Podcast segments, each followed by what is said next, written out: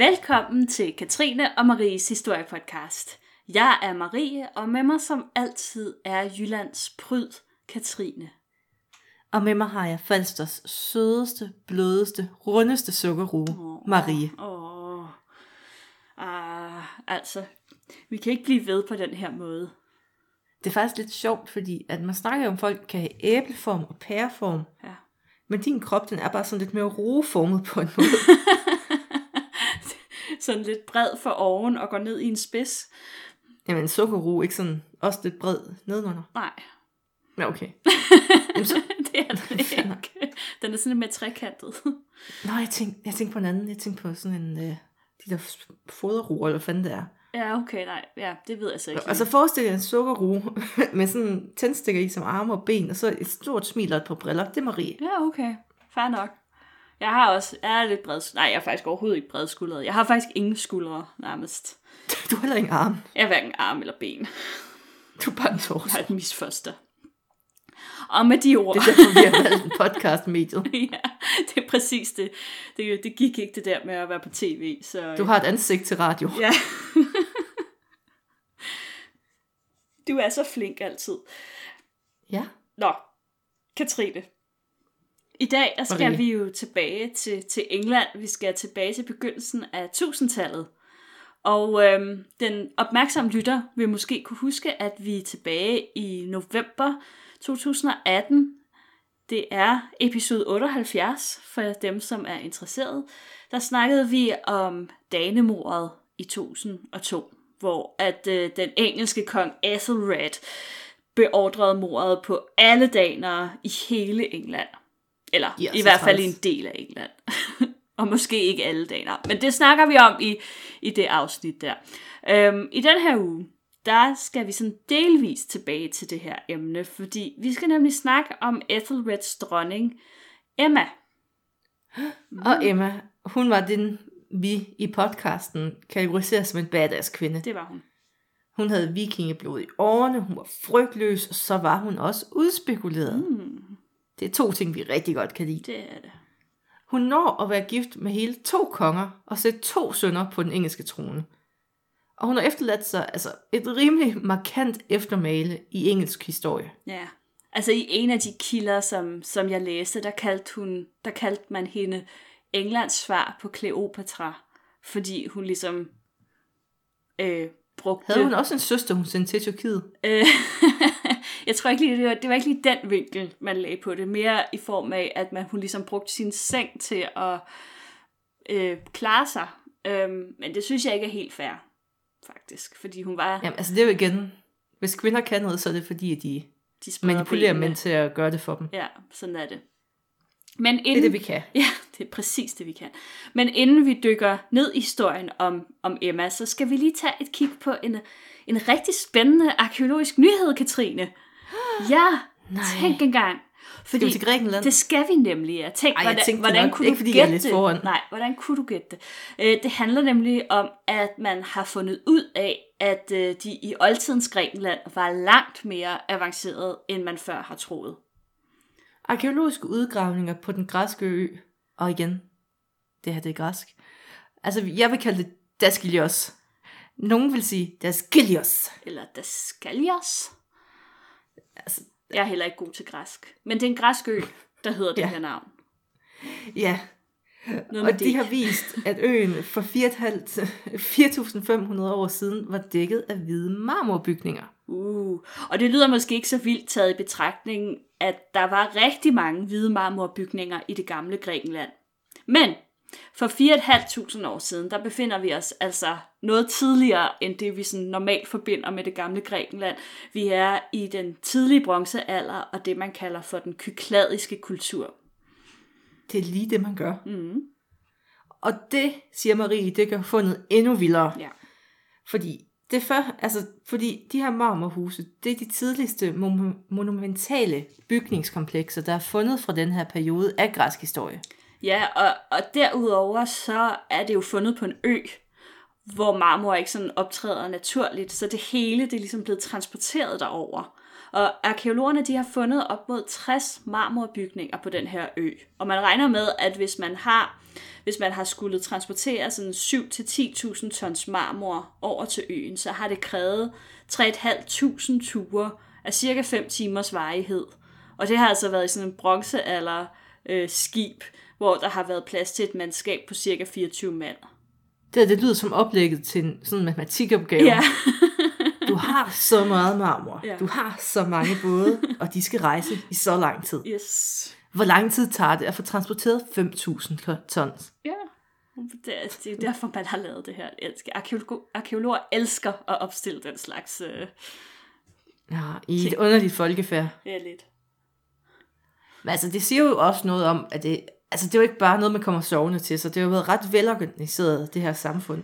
Ja, Og det kræver, altså, det kræver også noget netværk, ligesom at kunne få arrangeret det her. helt sikkert. Altså, så skal man have fået marmor ned til båden, og så skal man have på båden, så skal det sejles over, og så skal det arrangeres, og det skal køres. Man skal også have brudt marmoren for de her store brud, stenbrud, hvor man får marmoren Ja, fra. der er nok også og noget betaling, der skal Men laves. og... det, det hele viser bare, at, at det har været, altså, det er jo ikke noget, man ikke det er jo ikke noget, man kan gøre, hvis ikke det er organiseret ovenfra på en eller anden måde. Og man har bare ikke tidligere vidst, at det her, den her kykladiske kultur var så velorganiseret. Og altså, jeg synes bare, det er mega fedt, at vi sådan hele tiden kan blive klogere på, hvor avanceret fortidens samfund egentlig var. Altså, jeg vil jo sige Ancient Aliens. 100%. Ja, jeg, jeg, jeg, det, jeg må også indrømme, det var faktisk min første tanke. Ikke fordi jeg, ikke fordi jeg Ja. tænkte, åh, det er Ancient Aliens, men fordi jeg tænkte, det her, det er oplagt, at der er nogen, der tænker Ancient Aliens. og den er nogen til mig. Hvem bygger ellers 60 History Channel marmorbygninger Efter kl. ø? 8, Jeg så har, kommer de frem. jeg har heldigvis ikke den kanal. Det er fantastisk. Og med de ord, det var ugens øh, spændende nyhed. Er det ikke vildt? Det var fantastisk. Marmorbygninger på en Der er ikke noget som bronzealderen, den på, kykadiske bronzealder, der kan få mig helt op under loftet. Men jeg ved det godt, Katrine. Det Jeg kommer aldrig ned igen, Nej, Marie. jamen, jeg ved det godt. Det gør dig helt ekstatisk og øh, fyldt. Altså, jeg synes jo i stedet, at vi skal snakke om en anden nyhed, der slet ikke står her. Nå, okay. Så spontant. Og kan jeg lytte, ja, der er ikke noget, der gør Marie mere utryg, Nej. end når jeg går væk fra manus. Men øh, Tjernobyl, det er jo ikke det mest radioaktive sted i verden længere. What? Det er jo Marshalløerne. Nå, Der, hvor at amerikanerne de testede deres helt store atombomber og brintbomber. okay. Og nu nævner vi jo igen nummer, altså, num, nummer uno af min yndlings atomtest. Castle Bravo-testen. Ja, Det var jo også i det område. ja. Selvfølgelig. Så- Så, det giver jo egentlig meget god mening. Hvorfor har man Til- ikke fundet ud af det før? Jamen altså, man kan jo sige, at man har jo lige indvidet den der kuppel over Tjernobyl. Den der sarkofag af beton, Ja, som ligesom får kapslet det radioaktive inden. ja.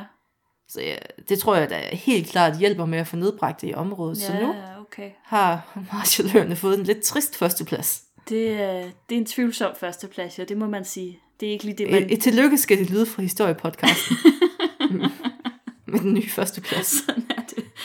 Vi vender tilbage i den spændende konkurrence om, øh, hvem der er det mest radioaktive sted på jorden.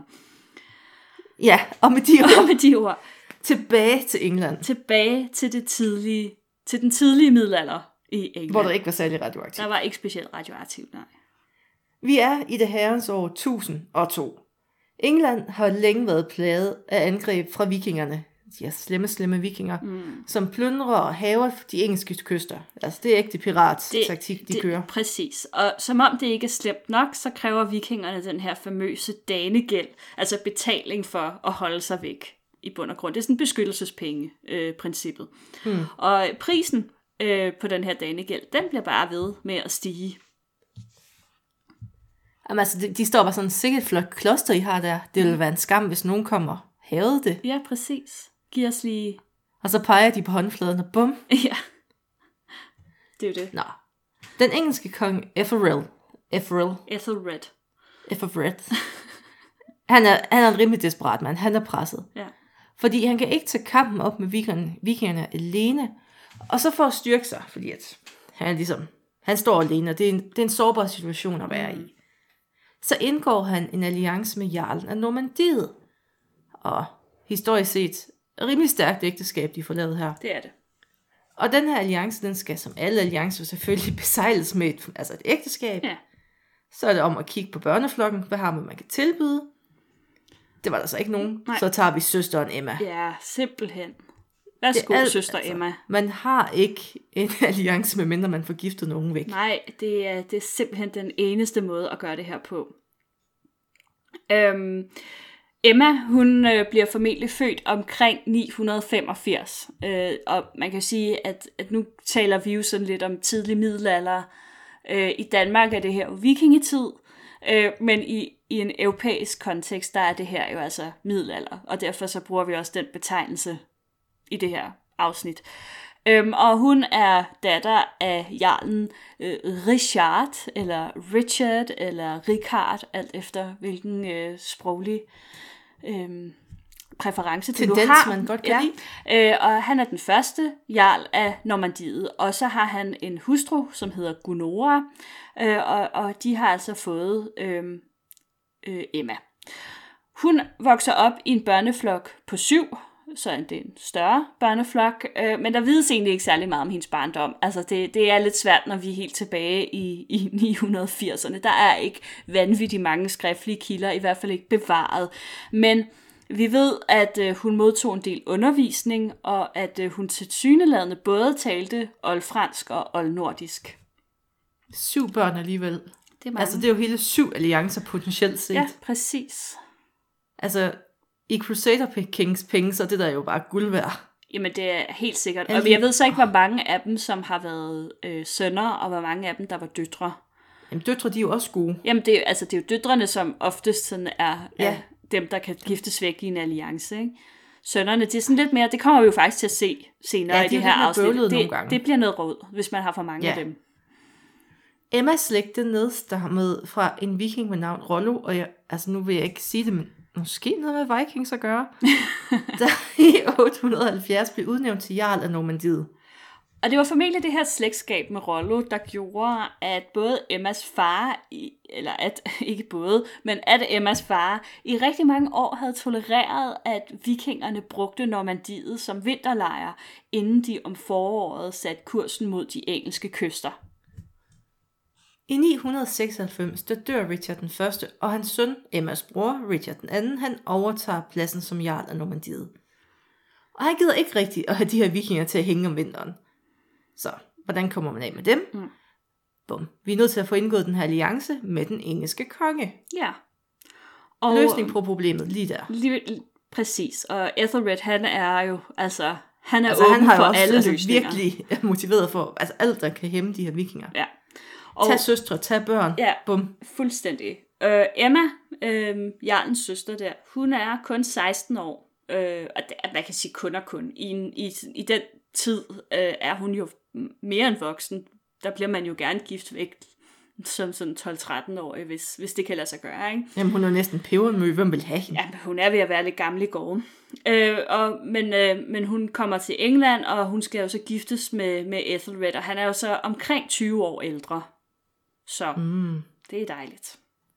Vielsen finder sted i Canterbury, og ved samme lejlighed, der bliver Emma også kronet til Englands dronning. Det var sådan en samlet løsning. Det var det. Så sparer man også den fest. Ja, præcis. Den 16-årige Emma er ikke kun Englands dronning. Hun er også blevet stemmor til ikke mindre end 10 børn fra Ethelreds tidligere ægteskab. Og der er et af de her børn, som vi skal kende navnet på, og det er øhm, et fantastisk navn. Det er Edmund Jernside. Øhm, og han kommer til at spille en rolle senere, så bid lige fast i det Stærkt navn. navn. Fordi der kommer til at være rigtig mange navne og børn, og det bliver lidt kompliceret det her. Jeg var lidt i tvivl om, om man skulle have lavet sådan en eller anden planche. tavle, eller sådan, vi skal lave en planche. Fordi jeg har prøvet at forklare det så godt som muligt, så jeg håber, folk forstår det her. Men, Opsummeret. Ja. Emma bliver gift med Everett, ja, og nu har hun 10 stedbørn, ja, og den ene er Edmund Jernside. ja, Vi kører videre. yes. I løbet af ægteskabet, der føder Emma yderligere tre børn. Hun føder Edward, Alfred og en datter, Goda. Ja, og her skal vi lægge mærke til Edward og Alfred. Efter sine så går Emma bare til opgaven som dronning. Hun er straight on, kan man sige. Hun deltager i alle møder. Karrierekvinde. Ja, præcis. Hun deltager i alle møderne for at lære, hvordan man regerer, og hun deltager også aktivt. Hun er blandt andet også, øh, hun, hun står på som, som vidne på sådan et, et, et slags mødereferat øh, fra, fra et af de her øh, ja, regeringsmøder. Og øhm, et af de her møder, de finder sted sådan ret tæt øh, kort tid efter brylluppet, og her diskuterer man tidens største problem, vikingerne. Ja, for det er et rimelig akut problem. Mm. England, de kan ikke blive ved med at altså, holde til den her haven. Der, altså, der forsvinder jo ekstremt mange penge væk. Og mennesker. Ja, altså, en ting er mennesker, men en anden ting er penge. Ja, ved mennesker kan man få igen. Ja. Og derudover, så var der også en stor gruppe vikinger, der havde bosat sig i England, i det østlige England. I det her, vi, vi kender som Danelægen. Ja. Og hvis jeg var ham, altså kong Everett, så ville Ja. jeg også være ganske bekymret for den udvikling. Altså, det er aldrig...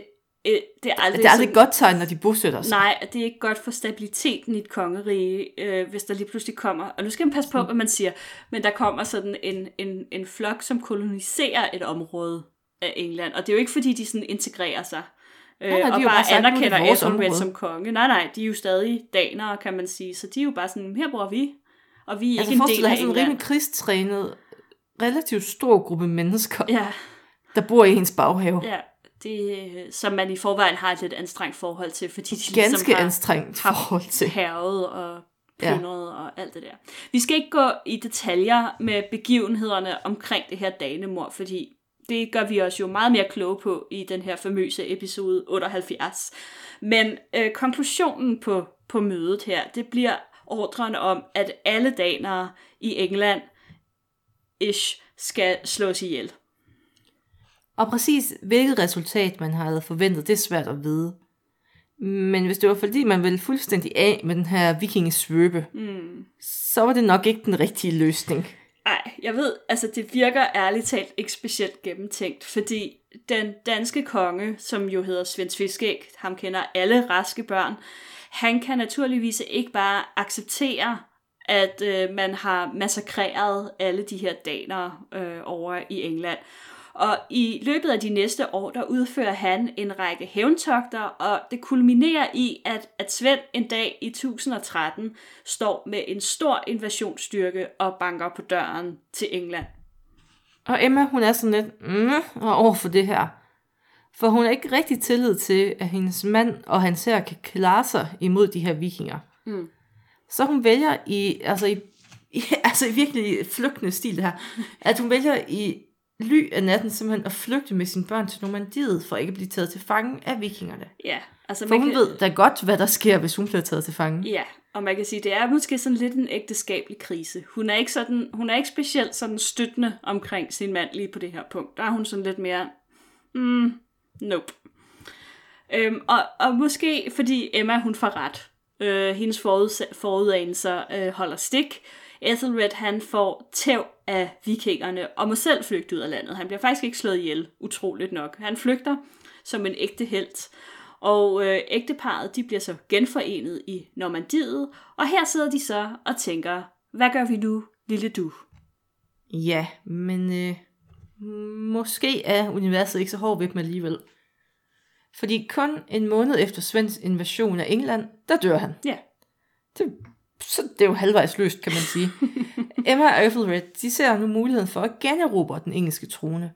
Der er bare lige et lille, et lille arbejde bare. Ja. Fordi Svend havde en søn på 18 år, der hed Knud. ja. Ethelred, han tager kampen op med den her unge viking. Og det lykkes faktisk, for en gang skyld, for den engelske hær at fordrive danskerne, som flygter hjem til Danmark. Ja, og Emma og Everett kan nu igen sætte sig på Englands trone, men den her fred, den er sådan rimelig kort vej. Fordi allerede i 1016, der vender Knud tilbage med en rigtig, rigtig stor her. Og så skulle man jo tænke, åh oh nej, hvad gør de nu? Øhm, hvad gør den store helt Ethelred, som jo fordrev vikingerne i øh, tre år før? Jamen, han vælger at dø. Ej, han vælger Af det nok sygdom. ikke. Han dør af sygdom, tilfældigvis. Ikke engang, altså ikke engang heltemod, så han blev syg. Er du bare sådan lidt, nej, han, øh, han dør faktisk, øh, ligesom øh, vikingerne, de kommer til England igen. Og så er det her, at øh, hans søn, Emmas det søn, Edmund Jernside kommer ind i billedet, fordi han overtager øh, naturligt sin fars plads øh, som regent, og han tager kampen op med Knud. Og Emma, hun sidder i en slem, slem knive. Fordi uanset hvem der vinder krigen, så vil hendes sønner være i fare. De kan, altså, de kan begge to kræve den engelske trone, og både deres stedbror og Knud vil se dem som en trussel. Ja, og Så det, sønnerne, de er de er far. altså virkelig... ja. Og nu, hvor hun ikke er en gift kvinde mere, så er meget af hendes status, sådan lidt status jo bundet op på hendes sønner og deres overlevelse. Fuldstændig. Altså, det er noget værd rod, men altså, hvad kan vi sige andet end velkommen til middelalderen. Ideen om, at tronen den sådan går i arv fra far til ældste søn, den er ikke sådan rigtig blevet sat i system på det her tidspunkt. Så altså, det er sådan ofte den ældste søn, som overtager, men i princippet så kan alle sønnerne jo, og alle kongens brødre og fædre og nivøer, jamen de kan faktisk alle sammen gøre krav på tronen, og de gør det gerne. Og, og Ja, ja, det var jo en, en stor hobby dengang. Jamen det var det, og det har jo ledt til så mange borgerkrige, og altså fordi Fa- altså, der er rigtige krige. virkelig og, krige, altså det, det, det er noget rod, og det skabte altid problemer, og, øh, Ja, og var- alle folk, der havde kongeblod i årene, øh, altså man kan sige faktisk selv efter, at man havde den her, øh, man fik sat det i system, sådan, så det oftest var den ældste søn, der arvede tronen, der var man jo ikke, man var jo ikke sikker, man var jo stadig i livsfare. altså, Øhm, middelalderen var bare de første 3-4 sæsoner af Game of Thrones. ja, fuldstændig. altså, det var virkelig... Alle døde. Nej, nej, men også alle, der måske kunne overtage tronen, de skal Ja. også dø. Ja, ja. Og dem, der måske kan overtage tronen, de vil også prøve at gøre Ja. det. Så, jamen, Jamen altså, der er, der er bare en stor kamp. altid. Mm. Det var ikke kedeligt at bo i middelalderen. Øh, nej. Hvis det ikke var pest, så var det Så- en affølgekrig, der tog dig. Ja, Nå. ja. Emma, hun bliver tvunget til at vælge side. Stedsønnen Edmund Jerns side eller Viking Knud. Hun vælger så stedsønnen i håbet om, at han vil vise sin stedmor, og, altså sin fars enke, en form for noget. Mm. Og som bevis på sin loyalitet, der sender hun sin 12-årige søn Edvard med Edmund Jernside i krig. Ja. Det kan man jo sige, det er lidt et sats. Hun risikerer jo, at han dør. Men øh, Det kan være, det var, hun, han var ikke lige så god som Alfred. nej, det kan være, at hun ligesom, hun vil, hun vil godt ofre ham i det der spil. Krigen mellem Edmund Jernside og Knud, det er jo ham, som jo kommer til at hedde den store på sigt, øh, den bølger ligesom frem og tilbage, og der kommer ikke rigtig nogen afgørelse, og det, det bliver ikke rigtig til noget. Så til sidst, øh, så indgår de en fred, de her to herrer, og, øh, og, og, og aftaler, at øh, de deler landet mellem sig. Men kort efter den beslutning er truffet, så bliver Edmund sjovt nok myrdet ej, hvor uheldigt. hvor er det uheldigt hvor, og tilfældigt. Øhm, og Knud, jamen altså, han kan nu blive konge over hele England. Og Emmas spil, det er jo så blevet called fuldstændig nu. Ja. Altså, hun befinder sig i akut livsfare. Hun, altså, hun havde spillet på den helt forkerte hest. Det må man sige. Og Knud, han har jo allerede vist, at han ikke var bleg for at dræbe flere øh, Edmunds støtter. Og Emma, hun står jo nu... Øh, er, er, jeg nu, er jeg næste? Det kunne hun jo meget vel være, fordi at som ny konge, øhm, Ja, så, så, er jeg nødt til at statuere et eksempel. Ja, og og fjerne det gamle. man, man vil godt også ligesom forsøge at udrydde de trusler, der nu engang kan være, og der er hun og hendes sønner ikke mindst jo absolut en trussel mod ham. Men Emma, hun, øh, hun er sej lige her, fordi hun vælger faktisk at lade være med at flygte. Hun håber, at øh, Knud tænker, at hun er mere værd for ham levende end død. Så øh, hun bliver i London og giver sig til at vente. Og den her gang, så havde hun ret. Fordi Knud, han var en virkelig, virkelig upopulær konge. Altså selv efter Everett. og hverken de engelske stormænd eller befolkningen, de var særlig glade for ham. Så øhm, Emma, hun satser. Hun spiller højt spil igen og øh, gav Knud et tilbud. Gift dig med mig, og så kan jeg hjælpe dig med at bringe fred i landet. Og øh, Knud, han ser straks fordelene i det her tilbud, fordi modsat ham selv, så var Emma faktisk utrolig populær i England. Jamen altså. Mm. Og i juli 1017, der blev Knud og Emma gift. Hun var 32, og han var 21. Hmm. Ægteskabet, det var en kæmpe skandale.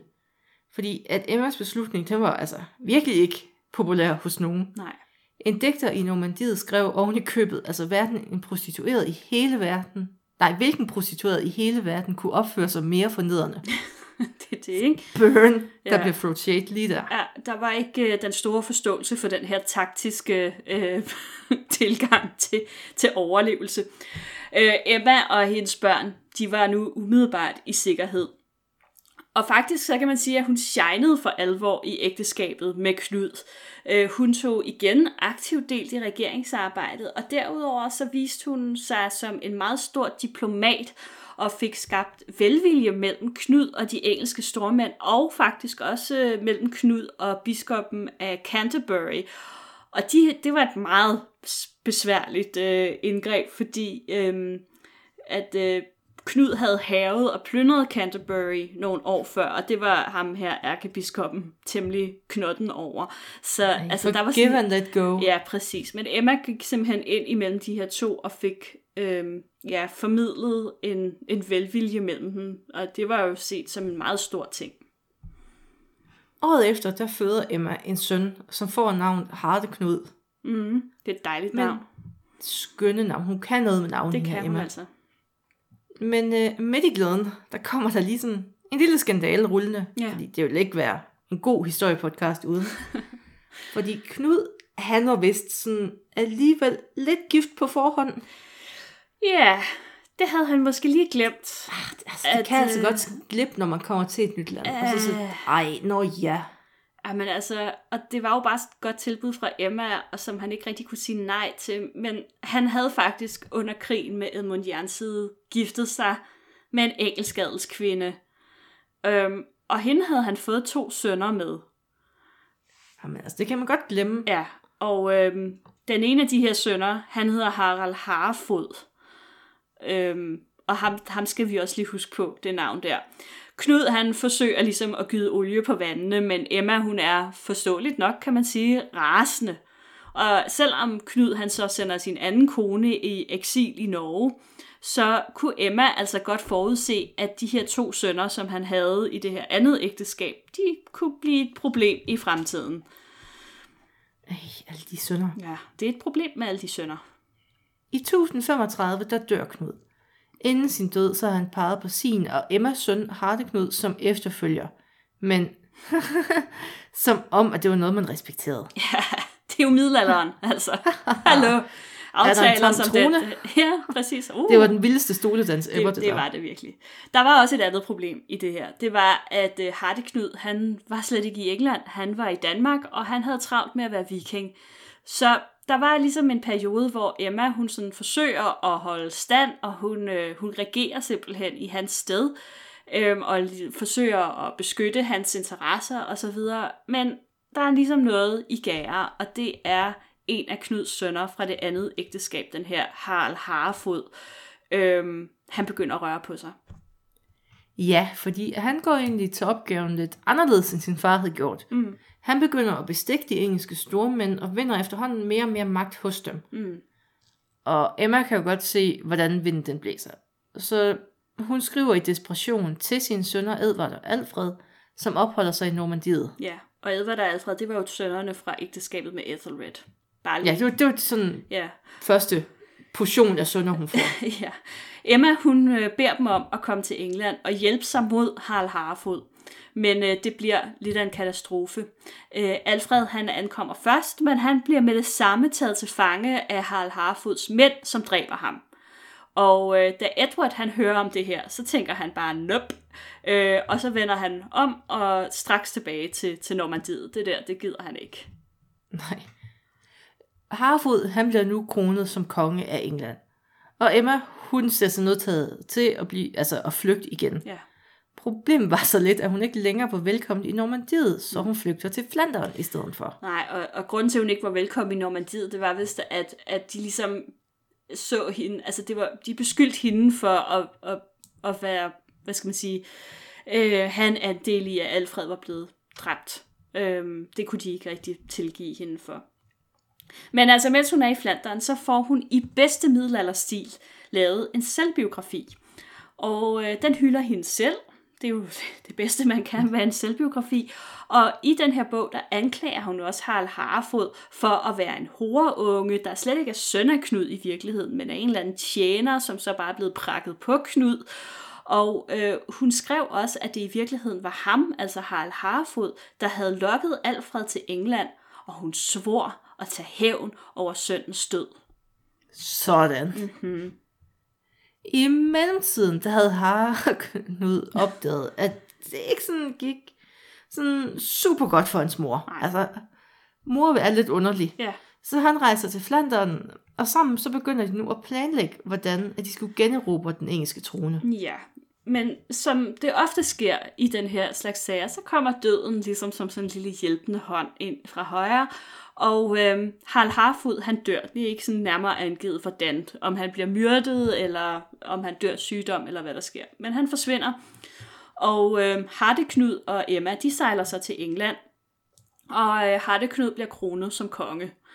Emma, hun er nu igen landets mægtigste kvinde. Altså hun, står, altså hun er sådan rimelig comeback-agtig. Det må man sige, hun er ret heldig på den måde. Hun er lidt som sådan en tumling, der, øh, der ligesom bare bouncer tilbage. Hun kan ikke væltes. Hun kan ikke væltes, nej. Men igen, igen, igen, der var freden ikke særlig lang tid. Nej. Hardeknud, han døde pludselig under en bryllupsfest, og det var formentlig en blodprop eller en hjerneblødning. Mm. Altså hun har virkelig omgivet sig med svagelige, men, Ja, men altså vi kan jo heller ikke udelukke, at han er blevet myrdet. Altså, middelalder. det er middelalder, og han havde rigtig mange fjender, Harde Knud. Han var faktisk utrolig upopulær, blandt andet fordi han, øh, noget af det første, han gør, da han bliver konge, det er at gå ind og forhøje alle skatterne, fordi at øh, statskassen var sådan lidt slunken. Og Det er har der været et populært move. Det har aldrig været et populært move, nej, og det var det heller ikke dengang. Men altså, umiddelbart så melder kilderne ikke, at han blev myrdet. Emma, hun øh, står nu der igen, og er sådan lidt dumt i dum.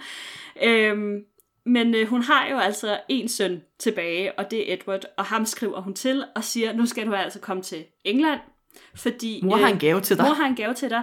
Du er altså den eneste kandidat til den engelske trone lige nu.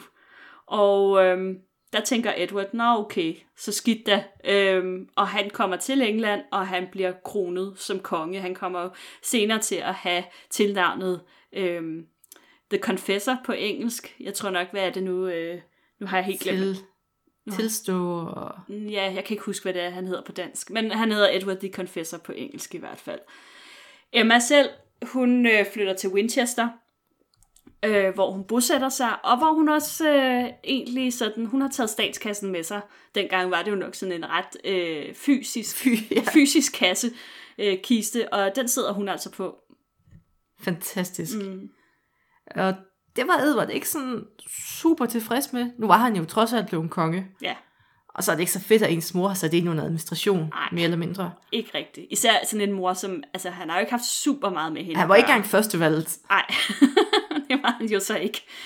Nej, altså nogle måneder senere, der stormer han slottet i Winchester mm. og erobrer statskassen, og så sender han ellers sin mor til et andet slot langt, langt væk. Ja, og herefter, så, så ved man ikke sådan super meget om, hvad der sker med Emma. Man regner med, at, tid, at med tiden så blev forholdet mellem Edward og Emma bedre. Måske også fordi de ligesom var de eneste to tilbage i den her familiekonstellation. Men øh, Edwards regeringstid betød også enden på Emmas aktive karriere i politik. Hun døde den 6. marts 1052 som 67-årig.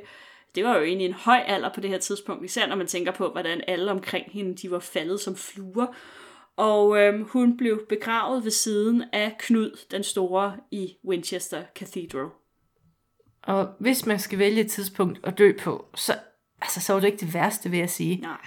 Fordi omkring 10 år senere, der er ligesom en anden en, der banker på til Englands port. Mm-hmm.